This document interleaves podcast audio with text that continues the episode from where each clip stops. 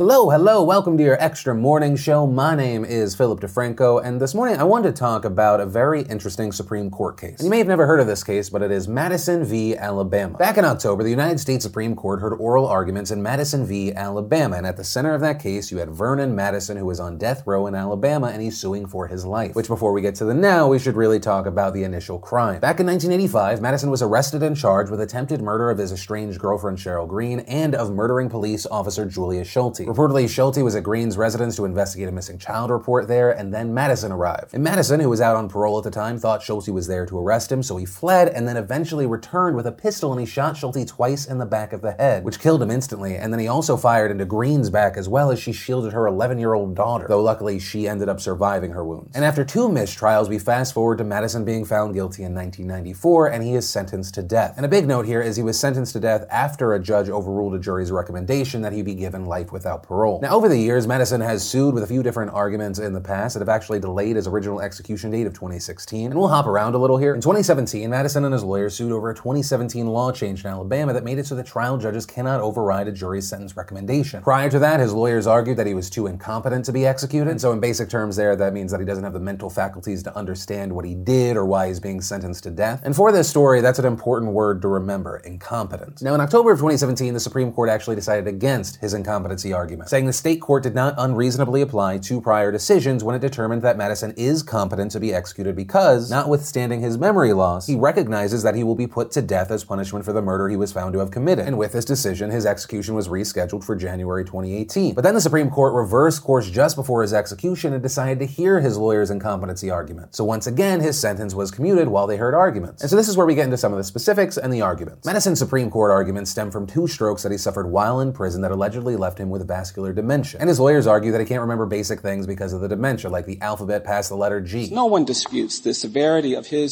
mental and physical decline, his disabilities. He's legally blind now. He can't uh, speak without slurring his speech. He's incontinent.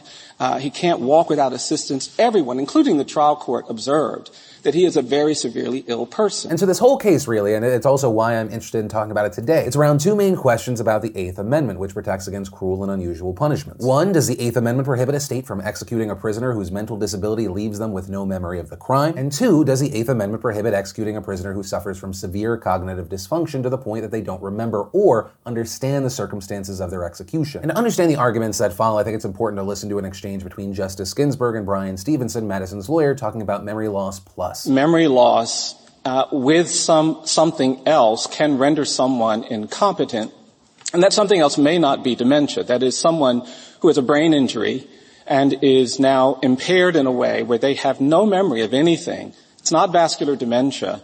Uh, could also be incompetent to be executed. Someone who is actually in a coma. That's right. You say it must be uh, memory loss plus, and what would the plus be?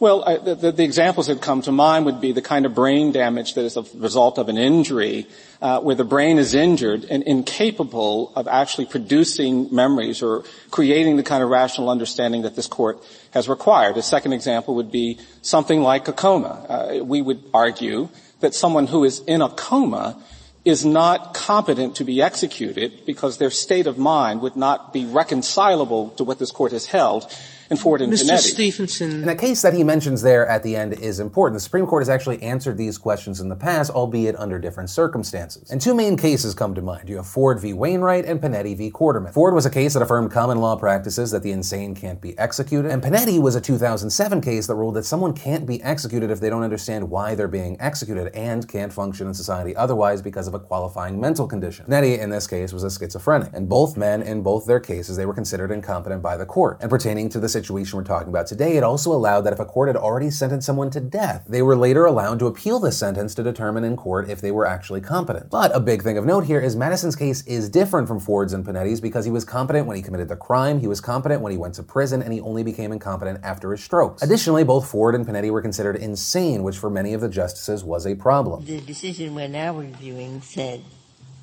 the Supreme Court said must be insane. This man isn't insane. End of case. However, his lawyers argue that his dementia qualifies him to meet the same standards set down by the Panetti case, i.e., that he should be allowed to appeal his sentence after being found incompetent by a court. And his lawyers argue that Madison's incompetence is obvious and clear. Mr. Madison can't tell you the season of the year. He can't tell you the month of the year. He can't tell you the day of the week.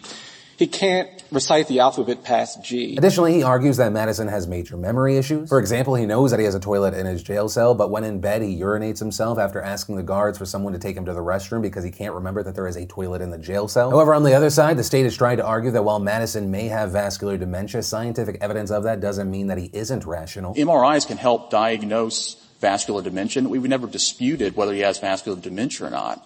Um, but MRIs can't help determine whether someone has a rational understanding. That's something that is inherently going to come from talking with a particular inmate, and particularly in this case where the dispositive fact that Mr. Madison is relying on is that he can't remember the crime. That's inherently something that only comes from the defendant, and he would have to admit that, whether to a psychologist or in testimony.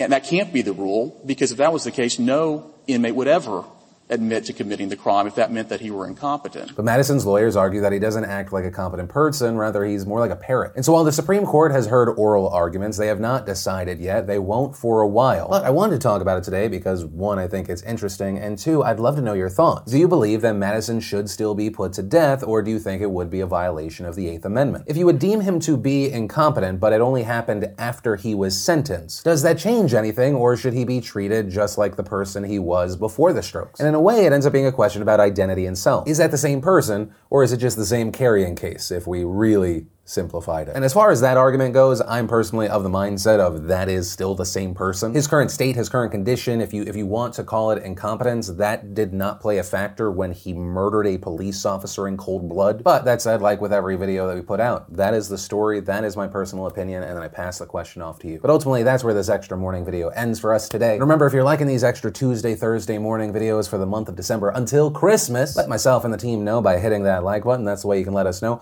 Also, if you're new here, you want more, five videos a week plus these morning videos. Ooh, all you gotta do is just hit that subscribe button, maybe even ring that bell. But with all that said, I just wanna say thank you for watching. I love you, face, and I'll see you actually later today with today's brand new Philip DeFranco show.